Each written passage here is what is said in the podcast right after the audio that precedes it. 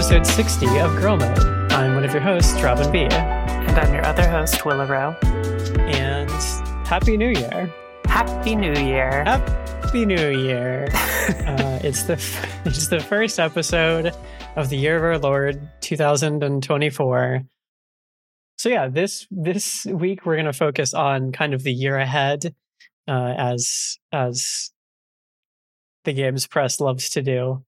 Uh, immediately, we've sh- we've shoved the past year aside, forgotten all about it. We will also we will also look back a little at 2023 though. Yes, this is just true. a little bit. Yeah, so we're gonna yeah this week I think we're talking about what games we're excited about. Uh, like last year, we did our New Year's gamer resolutions.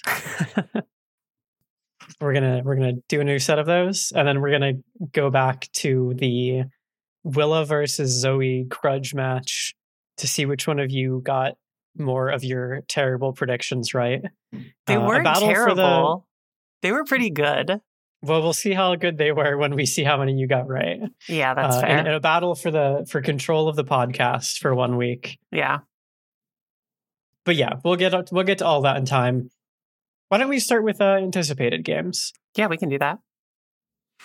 I mean, well, uh, since both of us write for a site on the internet about video games and we have to come up with things to write, you and I actually co authored a post that was the most anticipated indie games of 2024 at Yeah. oneinverse.com. I've really been enjoying these girl mode takes over inverse articles. I know, seriously. Where they just put both of us in a draft and let us go wild.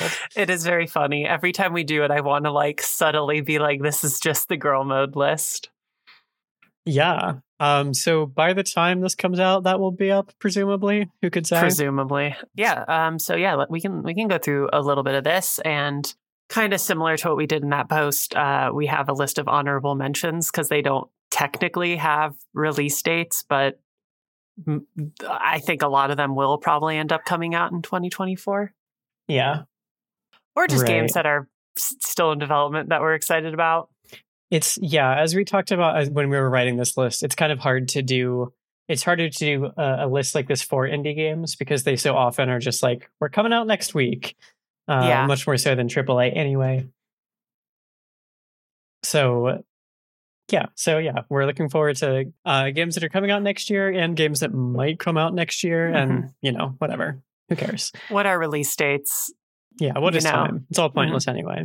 I mean, just getting it out of the way first, because I do think it's one of both of our most anticipated games. Um, Demon School from Necrosoft, which we've talked about a lot, I think. It's like I write in the post, I'm like, this was my most anticipated game of 2023 when we thought it was coming out in 2023. And then it got delayed. Uh, and so now that just kind of means that it's my most anticipated game of 2024. It's looks great. It's like a SMT persona like, but it's in college uh, rather than high school, which is, you know, a step up. We're getting closer to real adults. to real people. yeah, unlike Persona or SMT. Uh, but I am very, very excited about it. You had a really cool interview a while ago with uh, Brandon Sheffield um, about the design of the game and stuff. And you talked about like the B horror movie influences, which was really neat. Yeah, I am just excited for this game. It's going to be great.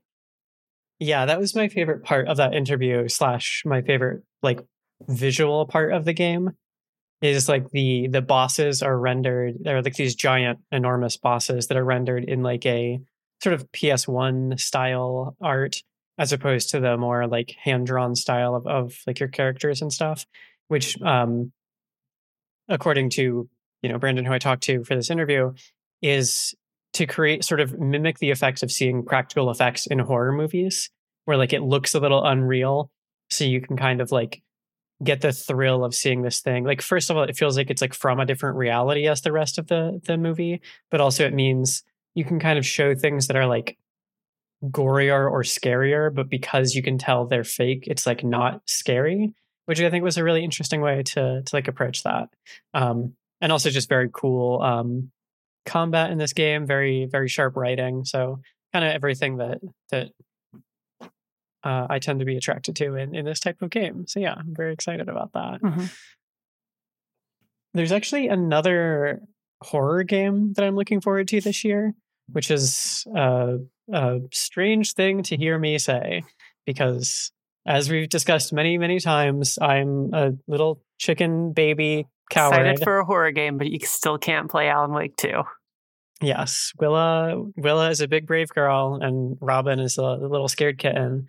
Um, but as I, I mean, as I even mentioned as we were writing this, like you got me to play Signalis last year, two years ago, I guess, as of the release of this episode, and I really loved it. I, I really loved it, and uh, so the game that I'm looking forward to this year is called Crow Country, which is similar to Signalis, a sort of PS1 inspired horror game uh, very like seems very inspired by by Resident Evil in terms of like inventory management.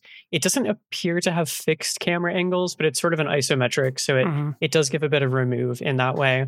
And I think I'm curious if this is maybe a style of horror that I can actually get into because it is not like you know third person over the shoulder like sort of action style, which is a game I don't a kind of game I don't really vibe with that much anyway. And that layer of remove also kind of means I might be less afraid of like jump scares and stuff.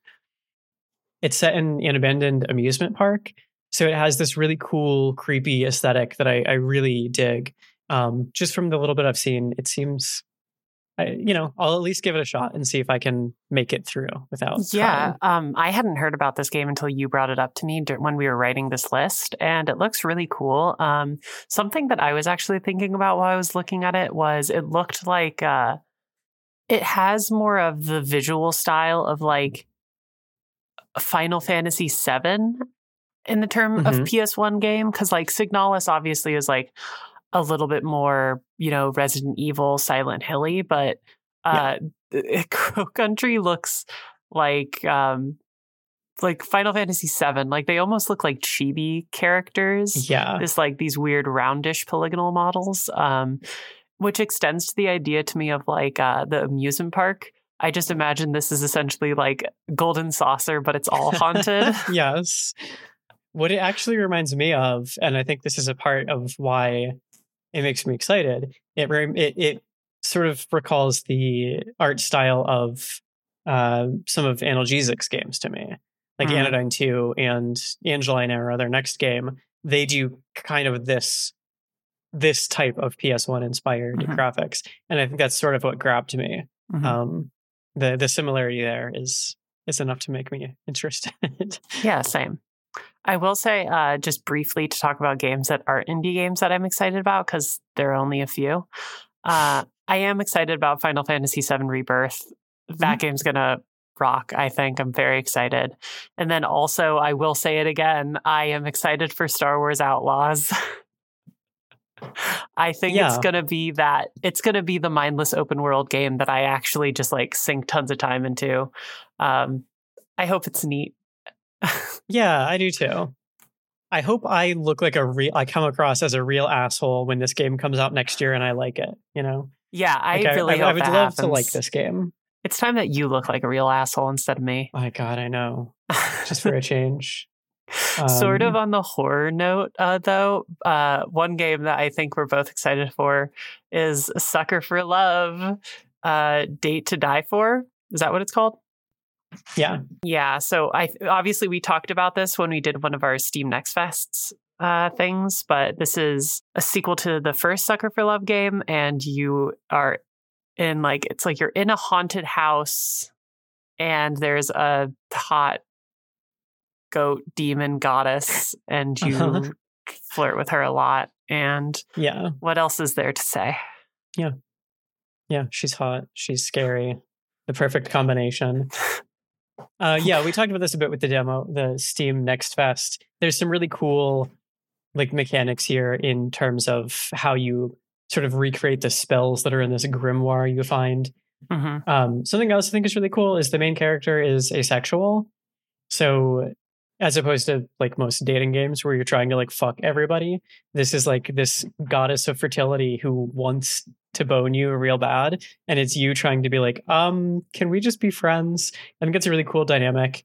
Um, and also like you know asexuality is not something that's been like very much represented in games so it's cool to see people like taking a stab at it Mhm. um just that just fully on a different topic that just reminds me of i think the best it's been i've seen it done is uh eliza there's a character who's like ace and aromantic um who is like one of the more interesting characters in the game um which i mentioned mostly because if you haven't played eliza you should because that game is fantastic You keep telling me to play it, and it's always on st- sale during the Steam Steam sales, and then I never buy it.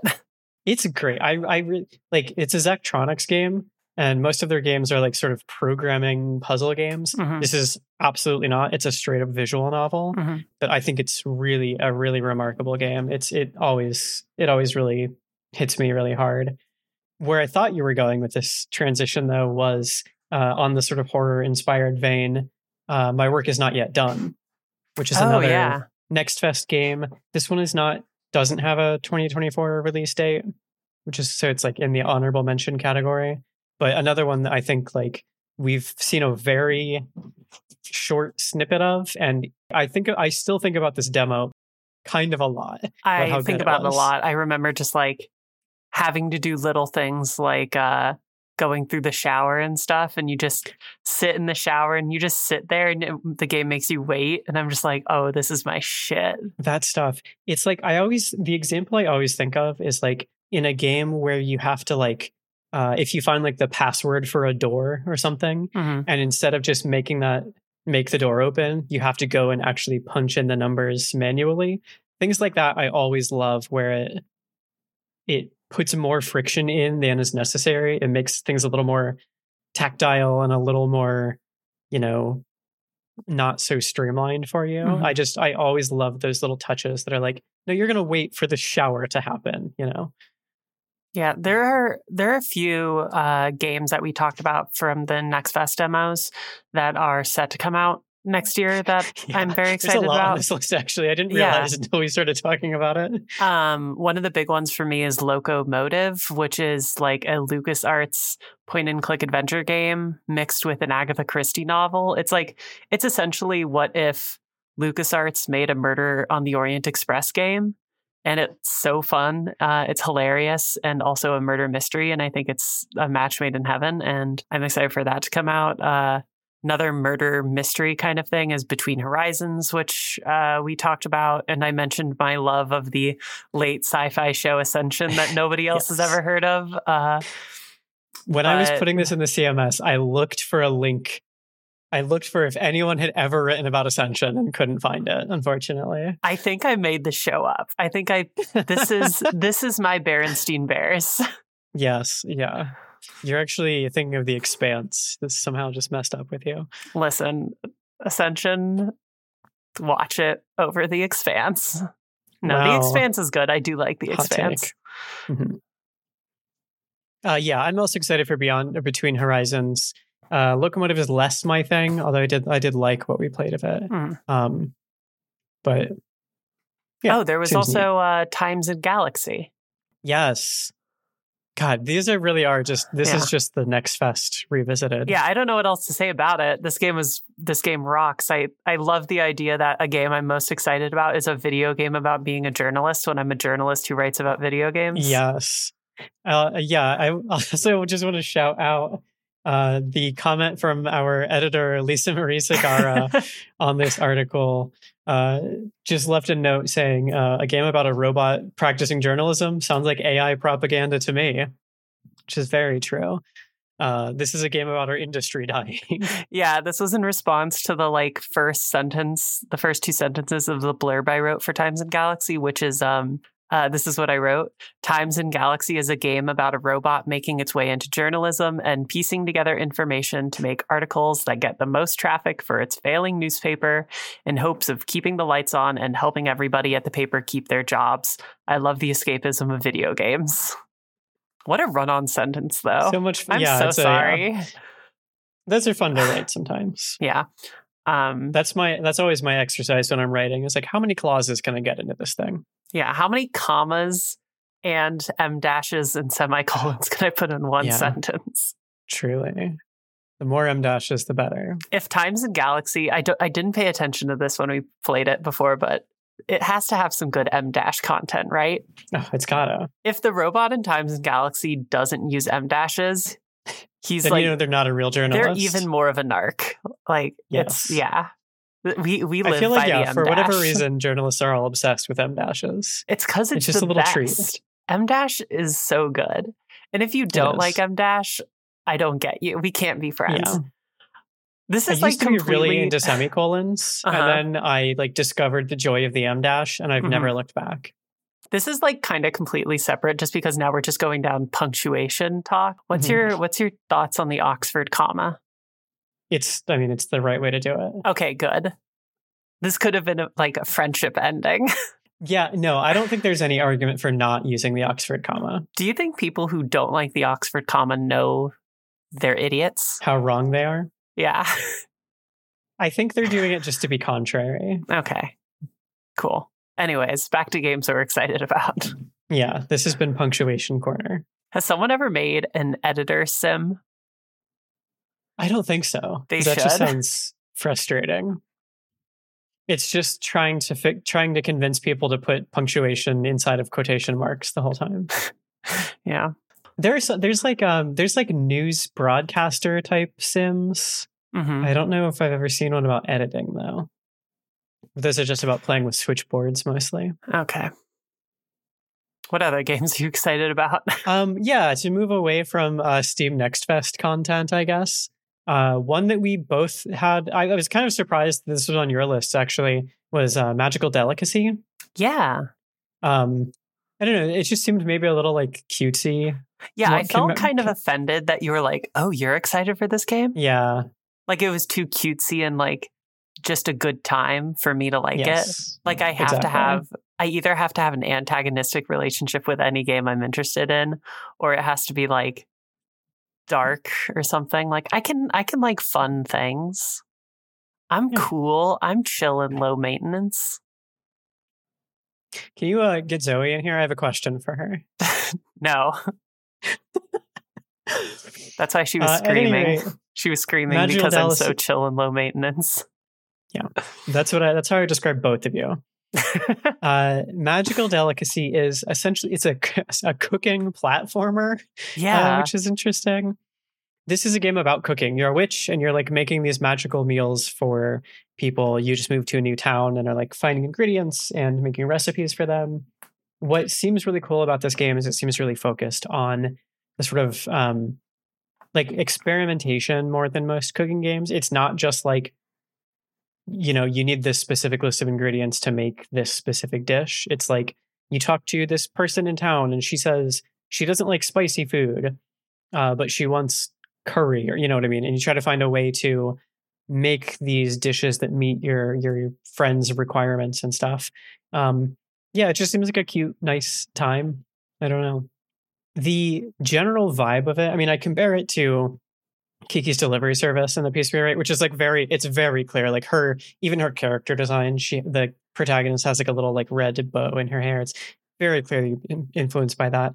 Uh, there's a tabletop game that's coming out, I believe, in March of 2024 called Koriko: A Magical Year, which is a, a sort of similarly cozy, sort of domestic fantasy looking game. That um, it's by Mousehole Press, which is a great, great, great publisher. They made uh, Artifact and um, Bucket of Bolts, which are two great journaling games. Anyway, this just gives me very similar vibes of just being very cozy and very focused on sort of making things um, and building relationships. Just in case anyone out there has ever heard of Koriko, uh, this might be a similar vibe. Um, one of the games that is like one of those ones that it doesn't have a release date, but I'm incredibly hopeful that it comes out in 2024 is Summerhill, which the second I like literally it was announced at I think it was the Summer Games Fest Day of the Devs. Mhm. Um I was doing the like, you know, press preview event for that. And so I like saw the showcase early and they announced Summerhill. And I remember I saw it and I immediately like messaged you and I think just the Slack in general. And I was like, this is going to be incredible. It's it's a team Ico like game about sheep herding. hmm And frankly, that's all you need to know. Um, it's going to Well, be. you also need to know that it has fluid herding dynamics. yes, fluid herding that phrase dynamics. has That lodged itself in my yeah. brain. Like, listen, I cannot emphasize enough how actually good I think this game is going to be. Um, every no, time it looks I hear, fantastic. Every time I hear anything the developers say about this game, I get so excited. Yes. And it looks gorgeous. Um, the art style is really, really beautiful. Like, look up trailers for this game. It's I'm so excited. It's easily one of my most anticipated. Yeah, I'm so hyped. Mhm. Continuing just uh, relatedly, re- uh, going down the sheep path. Uh, I'm also looking forward to Sheep Lad. This is like there's it's this one is a game that probably is not coming out this year. I kind of just wanted to shout it out while we were doing anticipated games. Mhm. It's a Zelda 2 inspired like action RPG. Oh yeah, I've been you told me following the- about this. Yeah, I've been following the developer on Twitter for a while. Um, for you know, like in development screenshots and and stuff as they kind of work through, you know, the character design and designing this combat system. I'm sort of a Zelda 2 defender. Um, I you know, I think some people think it's like, you know, like a lost masterpiece or something. I wouldn't go that far. I just think it's very interesting. Um, I like I wrote about Zelda 2 recently for its anniversary and just like thinking about it really reminded me of how much I really loved that game as a kid. And yeah, this just makes me happy to see someone picking up that thread of something that like hasn't really been followed quite as much for a series that is has inspired so many other things. So not likely to come out this year, to be honest, but uh, something to look forward to nonetheless. hmm I think a couple other games that are like don't really have release date, but I'm excited about uh, Mina the Hollower from Yacht Club, uh, Neva, which is from the team that did Mhm. Gris, Eco Breaker, uh, obviously Citizen Sleeper 2 whenever that comes out. Not Yes. 2024, uh, but inevitably will win some kind of girly, I'm sure. Girl mode game of the year. yeah. Oh man. Um oh, and then of course uh, a game that is supposed to come out in 2024, After Love EP, Mhm. which is a game I was I've been following for like ever and it looks so good. It's so interesting. It's also had like a wild development cycle. Um, this was Yeah. developed. This was the development was being led by Mohammad Fahmi, who was the creator of Coffee Talk, um, who then passed away. The development team like had to kind of reevaluate the project and like think about what they Mhm. were doing. Um, this game looks really cool. It's like very much in the vein of kind of uh, Goodbye Volcano High or it's something like that. It's uh, it's a rhythm. It's like a musical visual novel. A Space for the Unbound and this are both, which a lot of the people from A Space for the Unbound are working on this. Um, it's also set in Indonesia, which there's been a lot more indie games that have been like in Indonesia and they've been really cool. Like I really liked Space for the Unbound. But uh, yeah, I I think this game looks really cool and I am excited for it to come out. I think it has the possibility, hopefully in my mind, to do what like Goodbye Volcano High and OFK. Is that what it was called? OFK. Yeah, Um, we are OFK. yeah, we are OFK kind of like failed at where they kind of like missed the mark a little bit for me. I think this game looks like it could be really awesome. Um, but yeah, yeah. This is one of those games that feels like it has been coming out forever. Like it's been I remember hearing about it so long ago and then it kind of like faded. One of those things where I'm like, wait, did that come out? Um, but yeah, I'm still I'm looking forward to this as well. Uh it's just yeah, it looks Mm. great and cute and I love that idea of a visual novel about a band that also makes you play the music. I just it just is a good concept. Any other uh, games you are excited about? Um, I mean, just to round out the list we have here, I guess, uh, Angeline Era, the next Analgesic Productions game. As I always say, I never know what to make of their games before they come out, so I don't really know what to make of this game. Uh, but just given their track record, I'm excited to play it. And then Earthblade as well. Um, another one from extremely now extremely okay games. Used to be Maddy makes games. It's yeah, the follow up to Celeste. So how could I not be excited? Uh, looks really interesting. What about the the AAA game you are excited about? Uh, the AAA game I'm excited about is I don't know. What is Dragon's it? Dogma 2. Oh yeah, Dragon's Dogma 2 is coming out. I forgot that was a game. Yeah, Dragon's Dogma 2 is coming out. I'm hyped. I can't wait for us to play it for the show and you can tell me you don't like it and I can spend an hour gushing about how it's the best yeah. thing ever. I'm really deciding if we need to decide if I should play Dragon's Dogma first or if I yeah. should just go into Dragon's Dogma 2. We'll have to do some deep thought. Mm-hmm. Um, I guess, yeah, the final one that I want to shout out, this is coming out like next week as of this podcast releasing, I think. Uh, Momodora, Moonlit Farewell. I'm extremely excited for this game. I'm like working on trying to get a review code right now. So hopefully I'll have it by the time this comes out. I would love to write about this game. Uh, the Momodora series is a really good series, particularly uh, the last entry, Momodora Reverie Under the Moonlight, which is a game that I've I've shared with you and you you came to love as well. Yeah, I very much um, like it. I need to finish it. I was like right at the end. Yeah, a very great, really tough Metroidvania, um, fantastic pixel art, a cool sort of like implied story going on with it. Uh, and uh, Moonlit Farewell sort of wraps up the story that that those games have been telling uh, since the original. Yeah, and I'm just like so excited to get my hands on mm-hmm. it.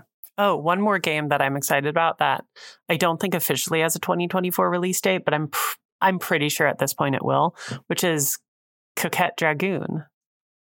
Yeah, I don't know if it will. I'm sure we'll see more of it at least because mm-hmm. it came out in like early access this year. Yeah. This is one that I kind of expect will will see updates this year but might not fully release. Mm-hmm. I'm hoping. But yeah, I I would love to see the rest of it this year. Mm-hmm. That uh, another project that seems to have like been in the works forever, uh, and I was so glad that it that we got a piece of it uh, this year. A really really cool visual novel that sort of started as like a comic and then moved turned into a game. It's it's very interesting. Mm-hmm. Uh, should we move on to talking about New Year's resolutions? Sure. Gamer resolutions. Gamer resolutions. Um, we have to talk about our 2023 ones though. Mm-hmm. And did we do them and what did we think of them? Yeah. I think we did them. I mean, I know I mean some of them. Our one of our big ones was to like be better about keeping a record of what games we play. Yes. I think this was the biggest one because mm-hmm. it was like a concrete thing yeah. that neither of us were doing. And it was like a new thing, a new habit to start. Mm-hmm. And I think we both did pretty good. I think we knocked it out of the park. Yeah. I think maybe I mean maybe I did more than you. I don't know. I I took my like Letterboxd approach to it. So I even like have a yeah. list of all the games in 2023 that I played in a loose ranked order. I was the one thing we were talking about this a little bit a couple weeks ago. The one thing I think I did falter on was I was really, really good about tracking new games that came out in 23, 23 that I played. I wasn't very good about like tracking any games that I played that didn't come out this year. Yes, that was the same for me. Uh-huh. I also I tried to be like easy to easy on myself about it cuz like I have like nearly 60 games on my list of like games I played in 2023. Um I did not finish a lot of them, but it was kind of that thing of like I put in enough time to, to say I know what this is about. Um, yeah. Yeah. I like One of my this. main reasons for wanting to do this was mm-hmm. like keeping track of things for like game of the year and that sort of thing. And for that purpose, it really, really helps. It came in handy like so it much. It made everything really so helpful. much easier. Yeah. So I think this year I do want to track the sort of older games that like wouldn't be for that purpose, like just mm-hmm. to kind of keep an eye on them. I think that's why I didn't do that so much this year. Um, just so I could have a kind of clean slate and I would know that everything on that list was new. Um, I'll just have to be a little better about tagging dates and stuff in the year ahead. But yeah, I found it so helpful for that. And just for like looking back and being like, oh yeah, that was an interesting time. And like I played this game and kind of it fell off, you know, off the radar a bit, but you know, I enjoyed it or didn't or whatever. Um, I don't know. Do you do you feel the same? Like do you, aside from that sort of GOTY being helpful to like writing your lists and stuff, did you find it like a useful thing? I did find it a useful thing, if just to like be able to keep a record of the things I've been consuming. And yeah, I made a point to not give any game a ranking. Like I didn't do a star rating. Mhm. Um, I just logged that I played them. Uh, I did do a loose ranking on a list, so it's like in Yes. comparison to other games, I ranked them, but I didn't give anything like a star rating, which is how I also operate my letterboxd. I give no star ratings um, because review scores are bad. But um, sticking to your principles. yeah, I very much liked doing this. Um, if anything, going forward, I want to be like more involved about it and like maybe Same. log a little like blurb about what I was thinking at the time of when I played it. Um, hmm I know you did this more than I did. You kind of like logged dates of when you played things a couple times. Yeah. I didn't keep up with that quite as much. Mhm. Um, often because I wouldn't add the game as soon as I started playing it. I would, because I didn't want to log things that I played one time and then never played again. So I'd wait until I was like a fair way into the game and like it felt significant. Mhm. But by that time, I kind of had forgotten when I started playing. But I do think that's helpful for kind of like laying out the year uh, of like where you were when you played things. So I, get, I would also like to get a little more organized about that this year. something in general in my life that I'm like constantly working at is trying to be better about like logging things or just kind of like documenting God, my same. thoughts on things. Like I'm really trying to be better about journaling and I want to be a list girly. but like yeah, this is something that I'm trying to do just like generally is be better about like logging where my mindset is at, logging things that I'm doing, that kind of stuff. Um and like that's why I enjoy having a Letterboxd um cuz like I see a bunch of movies with friends. Um and this is the same thing. I like being able to have a place where I can see what I'm consuming. Um it's nice. I like it cuz I think I'm very forgetful. and also we just Same. we just are constantly inundated with stuff. Like you and I, especially as people who like literally have to work in the media and are constantly playing things to make content, it's so easy to forget stuff.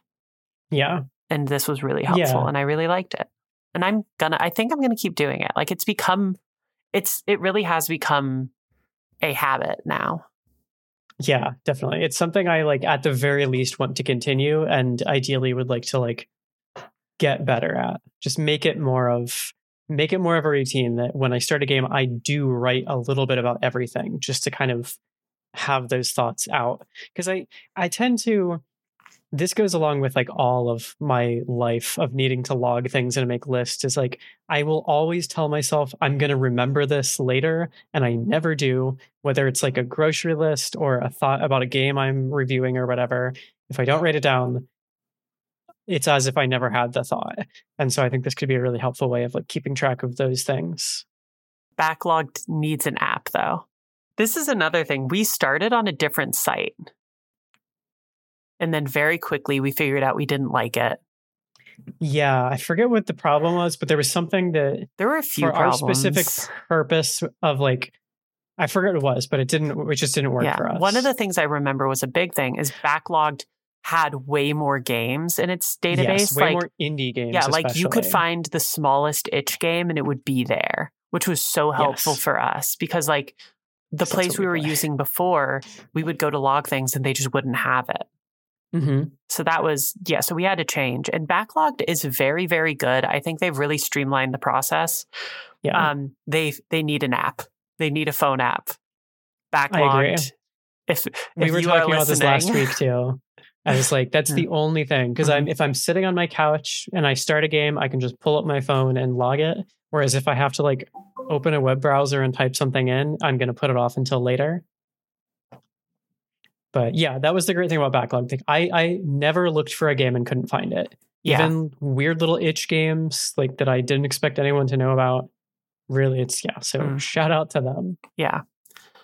Um, what else? I know we had some more like individual. So you had one that really made me laugh. Is it the one where I said I wanted to interview more people? Yes. And then you got that chance this year and you bitched about it every time. so here's the thing. I said I wanted I said I, was wanted to interview more I, people. to I know, and I knew this was going to come up. I said I wanted to interview more people as like a way to stretch my my muscles because I don't do that as much because I'm not as comfortable doing it. Um, and you know, to my credit, I did a lot more interviews this year. Um, you were dragged kicking listen, and screaming no, into more Listen, interviews. let me talk. Let me talk. I think the first half of the year, I did a lot more willingly. Like, I Mhm. did a, a big feature where I interviewed um, a few people from Studio Alon about yeah, romance and games. piece. I loved doing that. That was really Mm-hmm. fun. Um, I got to interview Naoki Yoshida um, in London for Final Fantasy. That was very cool. Um, the back half Your of the Yoko year, Taro interview Oh, was yeah, I great. got- my I got to interview Yoko Taro, my favorite developer of all time. This that's like a career highlight for me. It's insane that Mhm. I got to do that. Um, like pushing myself to do interviews was good this year because like I got to talk to several of my favorite developers. Like Naoki Yoshida is like literally in interviews for Inverse. Jen was like, if you could interview like one person, who would it be? And the first person that came to mind was Naoki Yoshida because I was like deep in Final Fantasy 14 at the time. And then I got to interview him this year.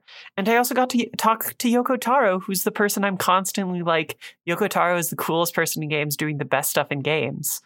Um, that was incredible. And I'm still really happy with my Yoko Taro piece. I think it Yeah. was really fun. It was very Yoko Taro. And I liked that. And I think you can see like to like blow my own horn, I think you can see Yoko Taro's personality in the piece, and I think you can also see my personality in the piece. Yeah, you got some good quotes from him. He seemed to be enjoying himself in it. My my takeaway, and I talked a lot about this with Jen at the time, was like, you know, Yoko Taro doesn't give too many interviews outside of when he has to promote stuff.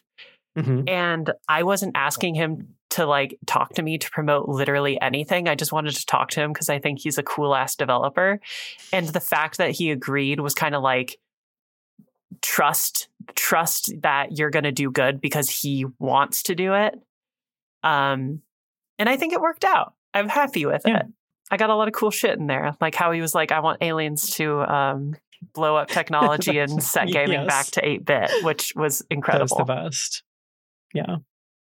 So do you feel like this is something you want to carry forward? Like, do you want to do more of this now? Oh, wait, there's one more I want to talk about actually before I tell you my whole thought, because then I interviewed Uh-huh. Doug Bowser. Yes. And you know a lot more about this process than what the article says because we were given the chance to interview Doug Bowser, and I was like, I don't want to. it's like, I don't really want to. And then I kind of was like, we're going to do it because you can't say no to interviewing Doug Bowser, obviously.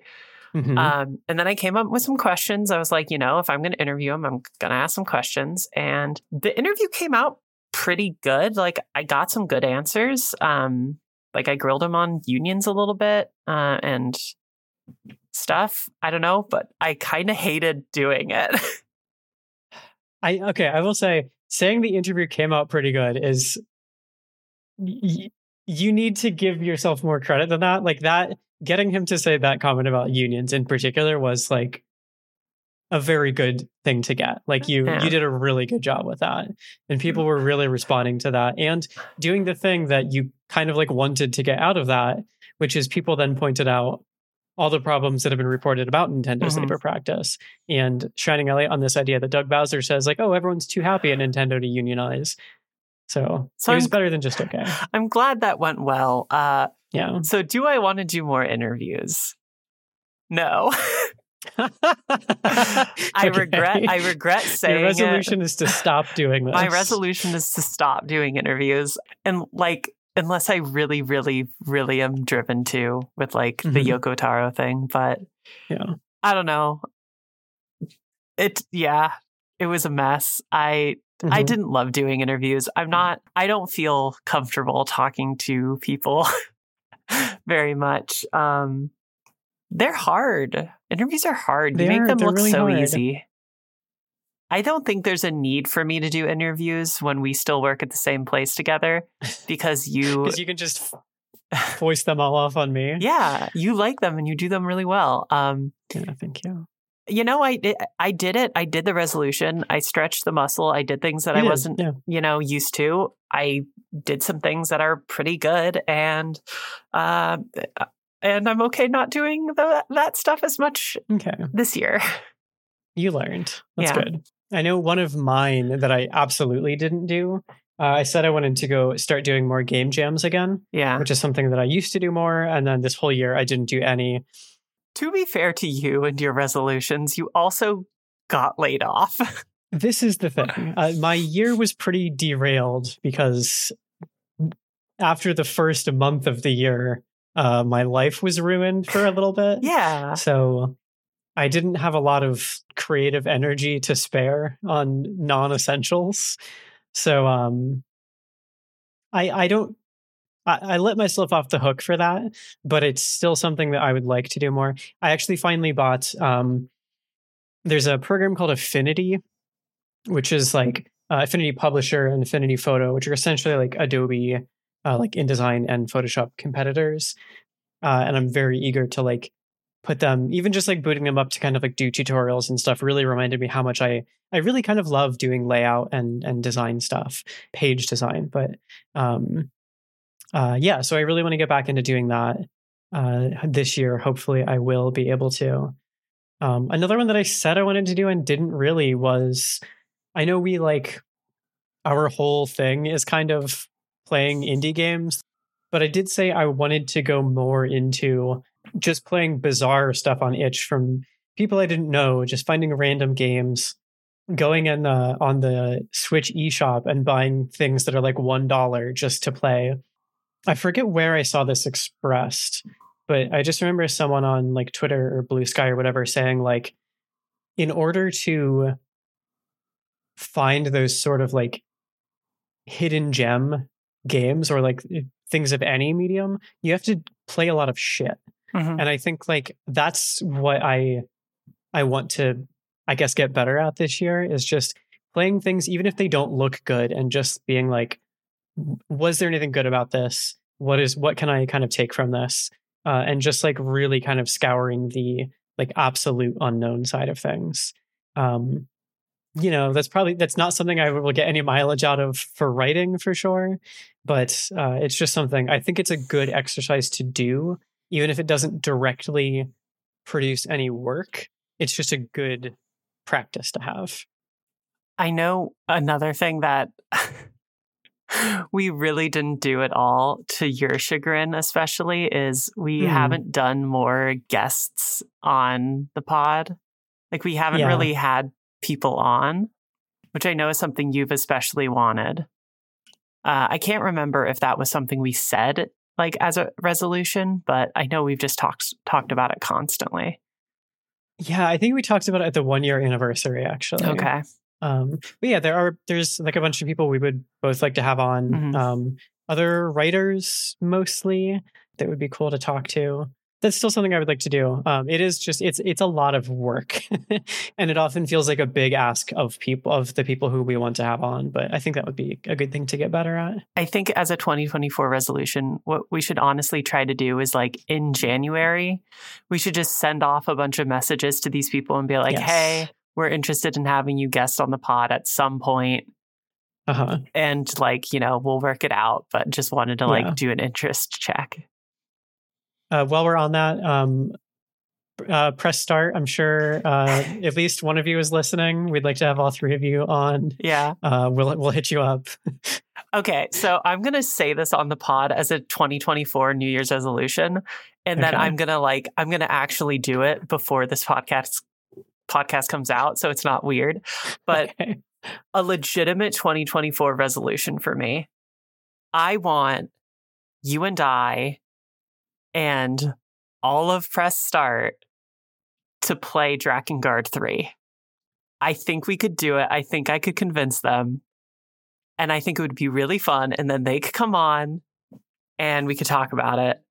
Uh, I've been like talking about this for a while and like I've been like messaging Yes. them about Drakengard 3 gifts to them in on Discord just to kind of Yeah. like get them interested. just to kind of like pique their interest in Drakengard 3. I I think I can make it happen. Um, before this episode comes out, I'm gonna message them on Discord so then they don't just like listen to this and they're like, huh? right. we never agreed to that.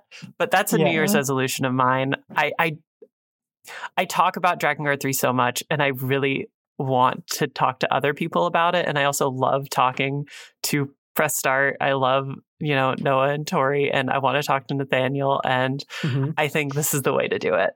Just put it out there in public, and then we have to follow up. Yeah, exactly. I I know a personal a personal resolution I think going forward for 2024. This is a in the vein of my interview one, as in it's like for my personal work.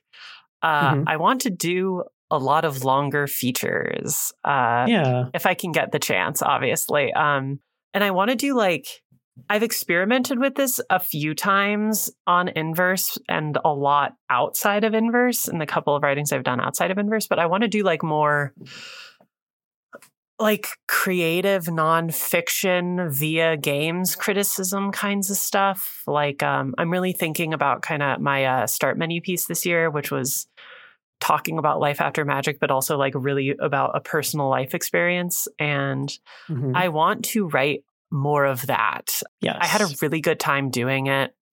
I was a creative nonfiction major in college and I never really have used it. And I'm like, oh, wait, I can do it like this. And that's fun. Um, I even have a big piece in mind that I want to do uh, already. So if given the chance, I want to do more stuff like that. I think it's unique and fun. And it's like, it flexes my writing muscles in a way that we don't often get to do. Yeah, I agree. I think that would be great. Uh, you're obviously very good at it, as as evidenced by your start menu piece. I was thinking about this the other day. I, I remember um, during my first tenure at Inverse, there was a piece that f- I felt like I was kind of taking a step toward like writing something a little more personal than I normally do. And it's such like a little faltering baby step. Mhm. It was the piece that I wrote about Pitfall because that's a game that like I used to play with my dad and the little personal chunk is like three graphs at the very bottom but at the time it felt so like such a big step because I just wasn't used to I mean like I you know went to school for like journalism and where you just like don't want yourself in it at all so I've kind of only recently becoming been be getting more comfortable with Mhm. that and since I've been back I feel like I've been doing a lot more of that yeah. of just like putting myself into pieces. And I really do think there's a lot to be gained from it sounds so obvious. Like there's a lot to be done in that space that I think a lot of like sort of mainstream games journalism kind of doesn't focus as much on. Um, but yeah, I, th- I agree. I think that would be a really like a really satisfying thing to continue tackling. I've peppered it into a few pieces and Mhm. throughout the year. Like I my opening in the He Fucked the Girl out of Me review is kind of that. Um one of my Hogwarts Legacy pieces has a lot of like personal anecdote. I mean, yeah. Um yeah. I don't know. You have anything else? Any other like 2024 resolutions?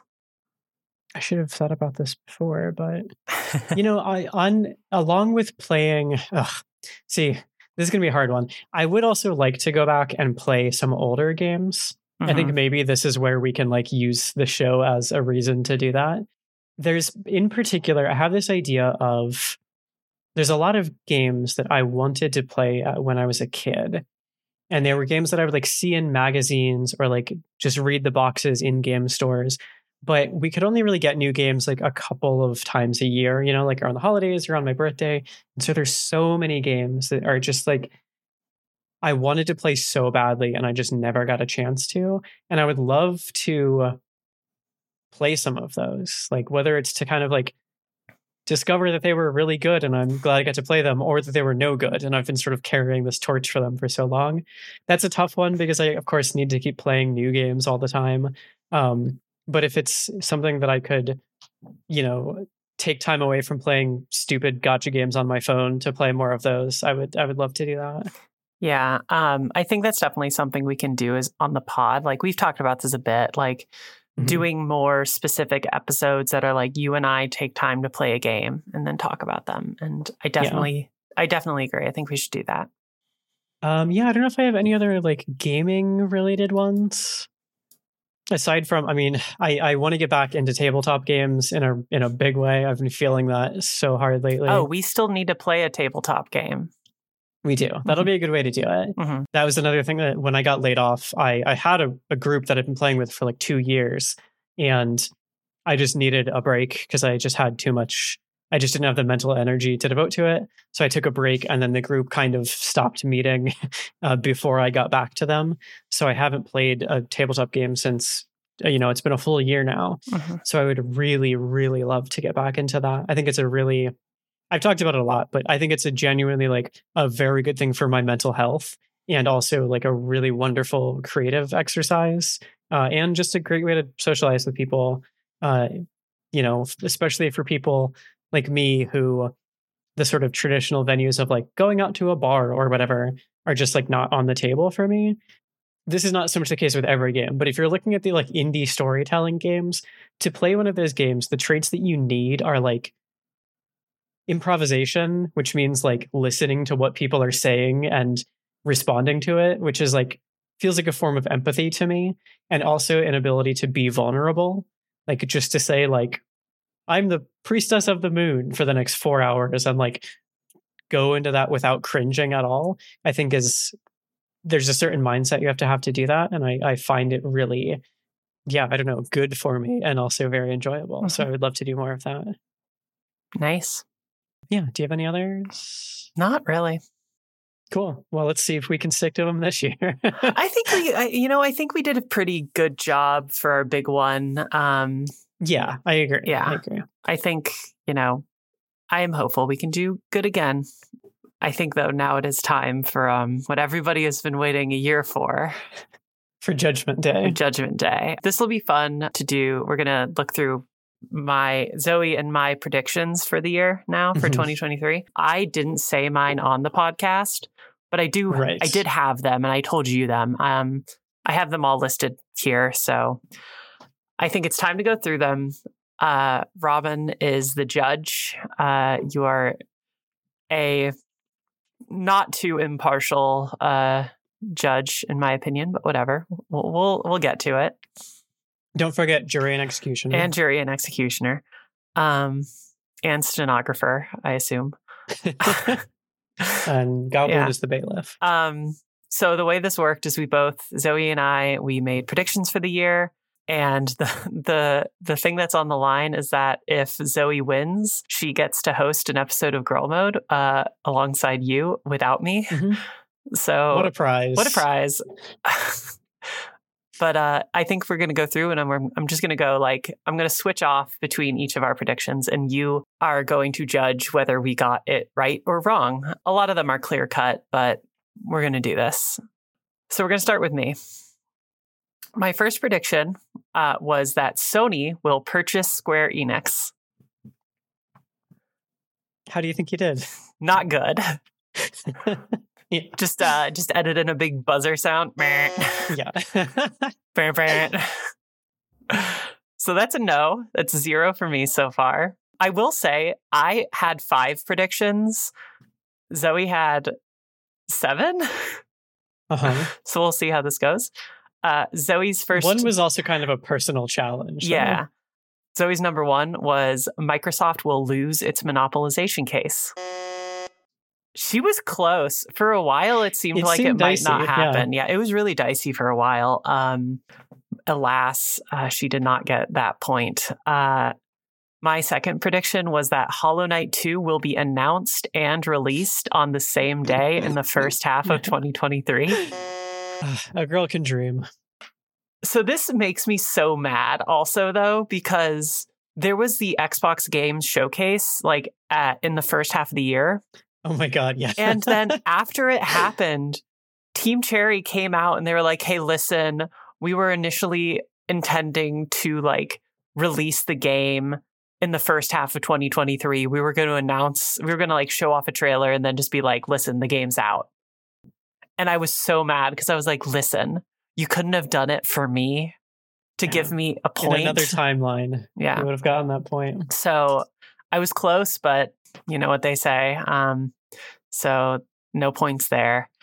Uh, I'm going to need you, you're going to have to look something up for us now because okay. Zoe's next prediction is that Hogwarts Legacy will be bad, actually. And she so originally already. So she originally just said that it would be bad, and I was like, you have to have some kind of barometer because that's so bad actually was so subjective. So she said that it would have a Metacritic score of 75 or lower. Mhm. What's the verdict? Uh, the lowest platform for it is 83 on PC. Oh my God. That's just so disappointing, honestly. I know. It's fucked up. that is fucked up. Okay. My next prediction was that Final Fantasy VII Rebirth will not kill Aerith. This game didn't come out. Yeah. TBD. yeah, so this is no points for me because the game got delayed. Um, okay. Zoe's next prediction was that Persona 6 will be announced, and you can play as a man or a woman and romance all NPCs regardless of gender. Just wrong on all fronts. This is not shown off at all. Also, there's no way this is going to happen. My next prediction was that Naughty Dog will announce two new titles. One will be The Last of Us Part 3, and one will be something else. Um, Mhm. half true. I half got this I mean, in they announced some- something in some ways. I did say a new project, Yeah. which, They announced that something was going to stop happening. well, they announced The Last of Us Part 2 remastered. Yeah, sure. Yeah. Um, but yeah, anyways, I did not get this. I was halfway there, arguably. You were, yeah. Um, okay, Zoe's next prediction was that in anticipation of the film Barbie, Barbie will be joining MultiVersus. Not only did this not happen, MultiVersus is dead. Yeah. I really wish this had happened. That would have been so great. I know. Okay, my last prediction Nintendo will not announce a successor to the Switch. Mhm. Ding, ding, ding. Ding, ding, ding. That's a point. That's a point. What do you mean? Why are you why are you so like I mean, I so you made these predictions. You and Zoe made these predictions on your own. Mhm. I feel like if I had been, you know, giving input on whether these were acceptable guesses, I think that's a little weak. How is that weak? So many people thought that they would. Mm. This this was like a real thing people talked about. And I know they talk about it every it year, but it's like they talk about it every year because it seems like it has to happen. So to say they wouldn't was like taking the other side. I don't know. I guess this is in retro, like this is you know kind of retrospect. I have the advantage of of hindsight, Yeah. but it just feels a little like, well, yeah, of course they didn't. Uh, well, ma- you know what? I don't know. It doesn't matter. I got the fucking a point. point. You got a point. A Yeah. point's a point. That's all I'm saying. Zoe's next prediction was Zoe will play Persona 5, parentheses, big swing. Uh, she did not. She did not play a how many how many hours did she put into the game this year? zero. She did not start the game. She never Oh. once started the game. Could she pick out the box from a lineup even? No.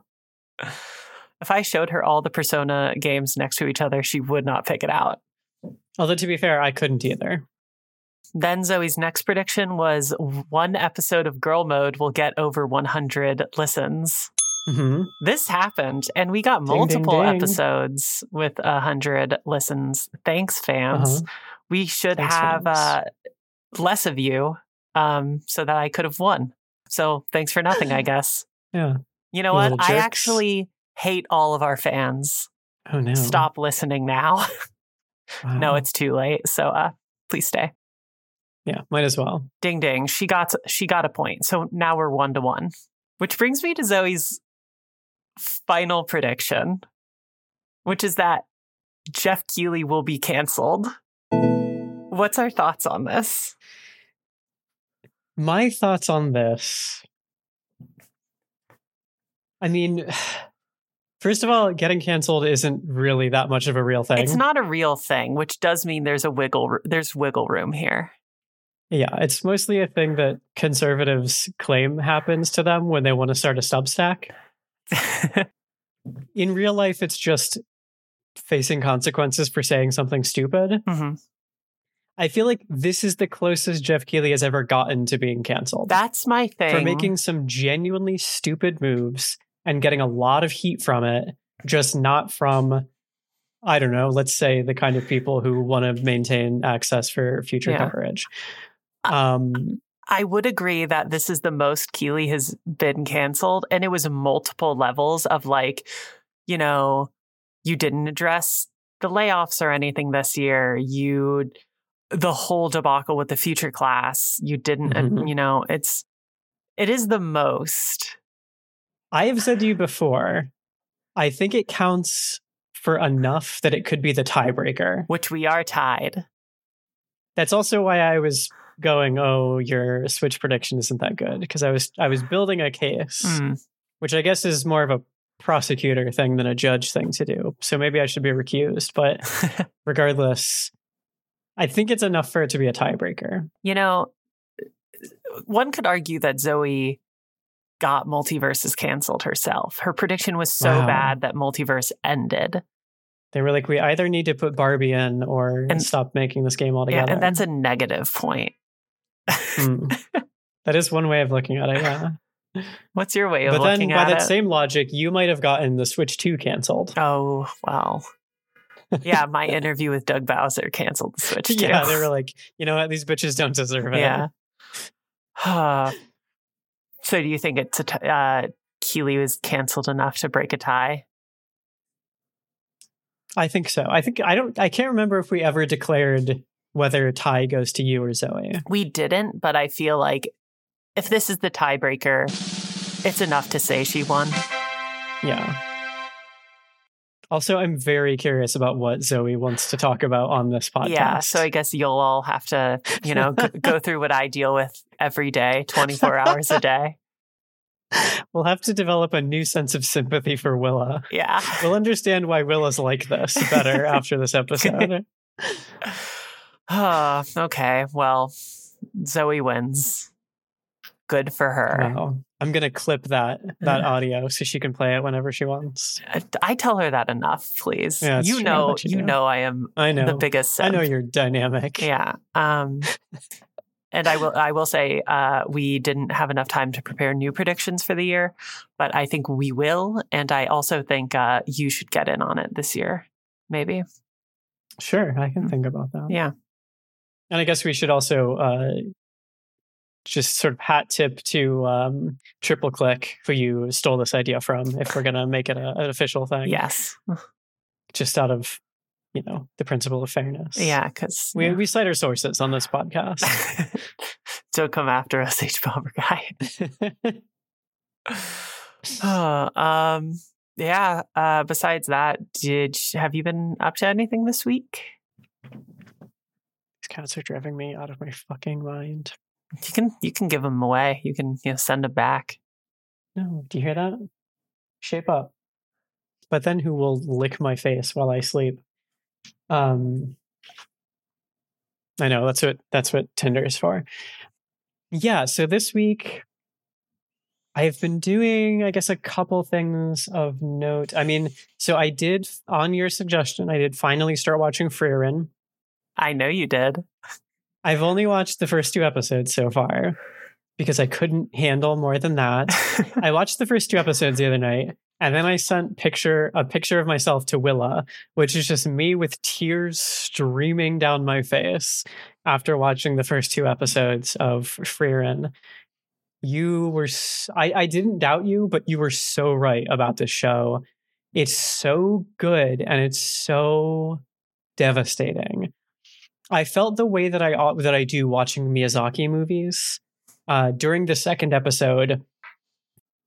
I guess not to spoil for anyone who hasn't seen it, but there's a moment near the end where uh, there's just sort of a a visual reveal that you know it's coming like a couple of seconds before it does, and so I felt that like rising feeling where I was like, oh, I know what's about to happen, and when it does, I'm going to be inconsolable. And then it happened, and I was just heaving sobs. Like it's in, in the best possible way. Like if you know, it's it's a very like cathartic, like very, very satisfying kind of emotional feeling. Like this show's great. I, I love the characters. Like they are they feel kind of prickly. Like they're not like lovable protagonist characters. They're not bad people by any means, but they they feel a little more complex than that.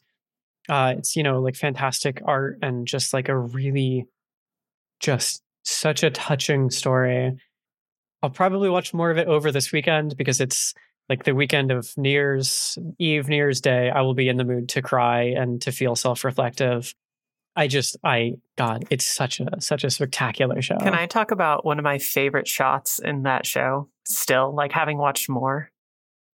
Um, sure. It's not too spoilery. There's a shot Okay. in the middle of episode two where it's during because um the show goes like back and forth every once in a while between time spans because it's like you're following Frieren, um, and she used to be part of a hearing party, but she's an elf, so she lives a long time, and now it's like fifty or more years after that party happened. Um, there's a flashback where she's in a field of flowers with the heroing party and she's talking with Himmel. And Himmel's like, t- you know, the scene I'm talking about. Himmel is talking to her and they show him.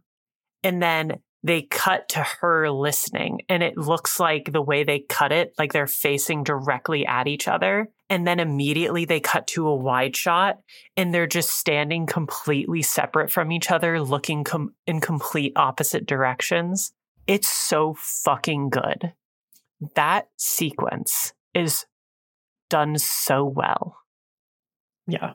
You're gonna like cry just I'm- thinking about it. I'm like tearing up right now. Me the too. way this show, even the little bit that I've seen, like they're just the way that it addresses like grief and the sort of um specifically like I mean there is like death, there is like grief as we traditionally think of it, but the the grief of things left unsaid or realizing too late your own the feelings that you were having in in the past uh it's yeah the, the way that it deals with those kind of unresolved uh things is just it's uh man it's a really it's a really really wonderful Mhm.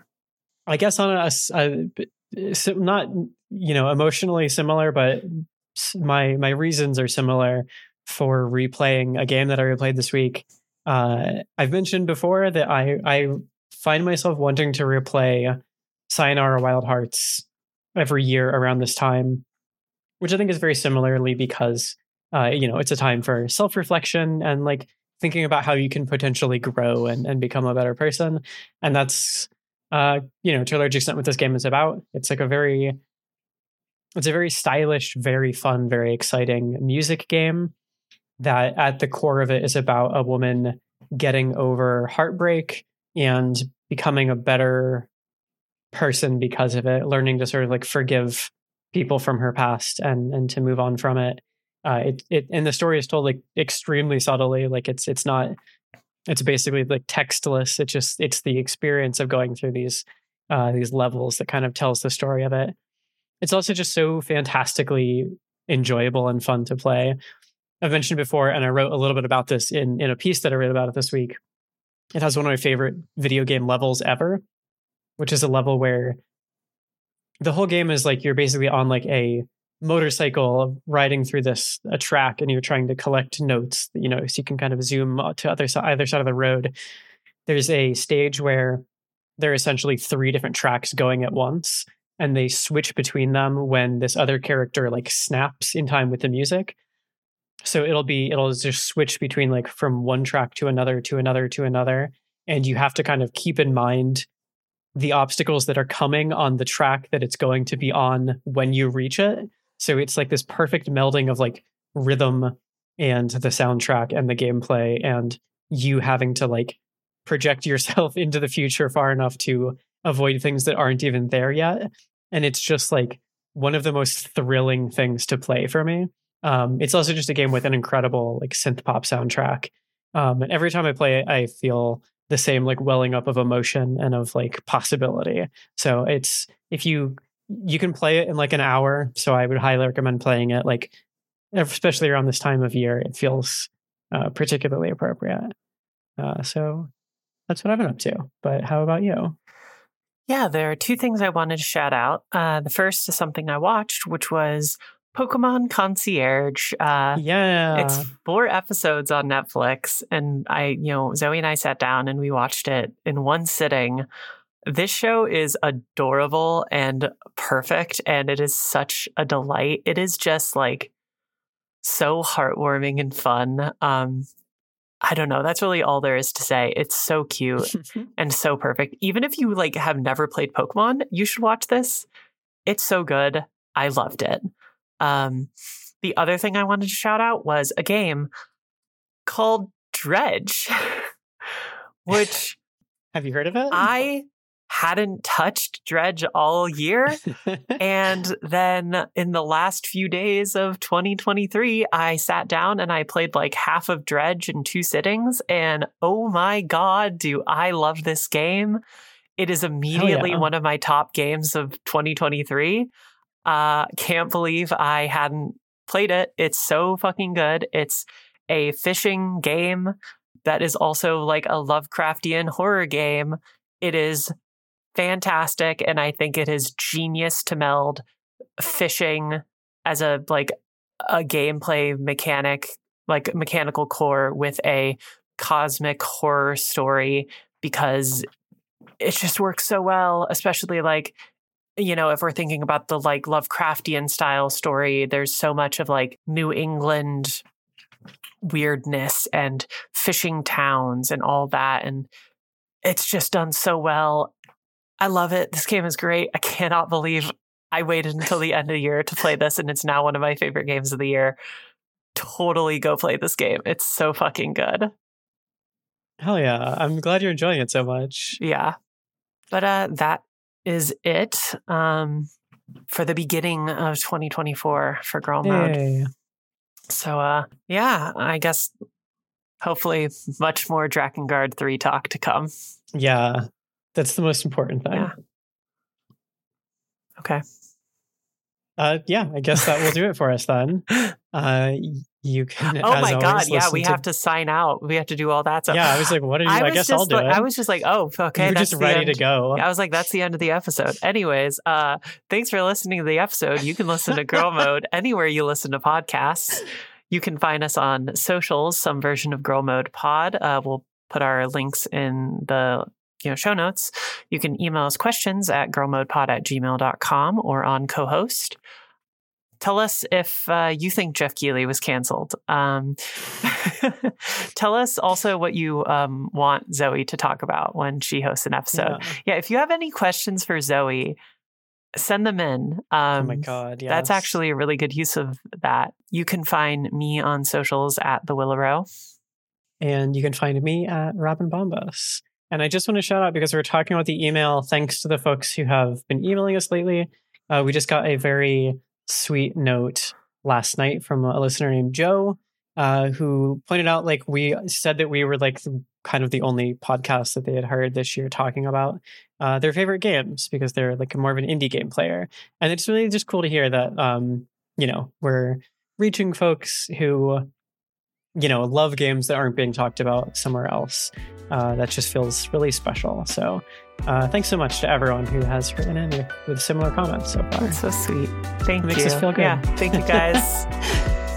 okay. And yeah, we will see you uh, in the new year. It's already the new year for you, but for us, it'll be new. Who knows? I might not see you guys next episode. Who could say? Yeah. Yeah. Goodbye. Bye. Happy New Year. Happy New Year. Again, I almost did the thing where I just closed the Discord call.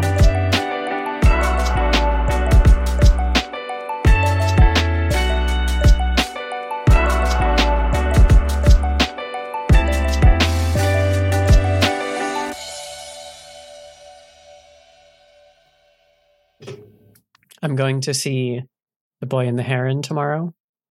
Ooh, I'm very excited for you to finally see it. Me too. I'm going with a couple of friends who I've only hung out with a couple times.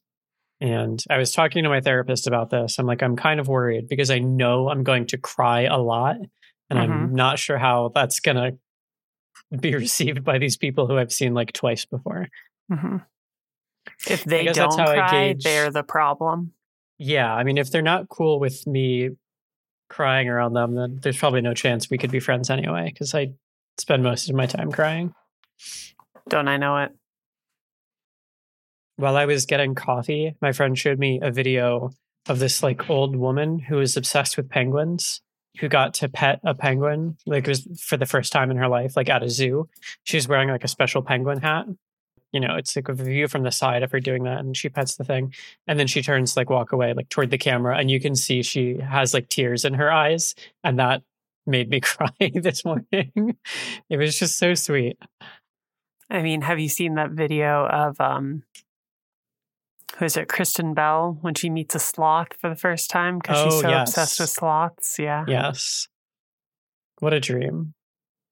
That would be me if I ever got to uh hug a snow leopard, which I don't want to because you're not supposed to. That's bad.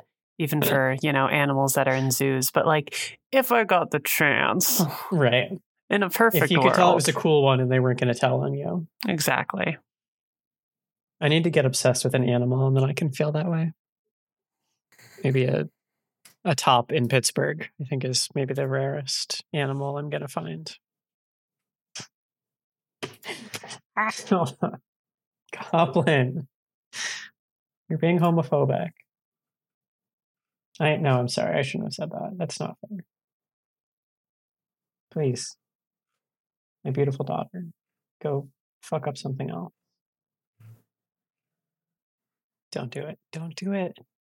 I was re- I was listening to the most uh, recent episode of Press Start, and in it, Tori says at one Mm-hmm. Point, there. In it, at one point, Tori is talking about Persona 3 Reload and says, like, it doesn't have, she says it doesn't have girl mode though. And I got like Yes. jump scared. I had the same reaction. She said that, and I was like, "What?" I was like, no, don't talk about me. But I was like, oh no, you're just, oh, got it. It was very funny. Noah also mentions girl mode recommending Anodyne 2, and I was like, by girl mode, you just mean me because Willa's a fucking Yeah, hater. I won't have any part in this. No. I do have Anodyne 2 on my wish list actually on like everything just cuz I'm like maybe I'll play Yeah. it just so I can Because you like to think Robin. about the idea of playing a masterpiece and decide not to. I like the idea of playing something Robin thinks is good just to tell her that she's wrong. It's Yeah, one of my just so favorite pastimes. Reminds me that you have shit taste.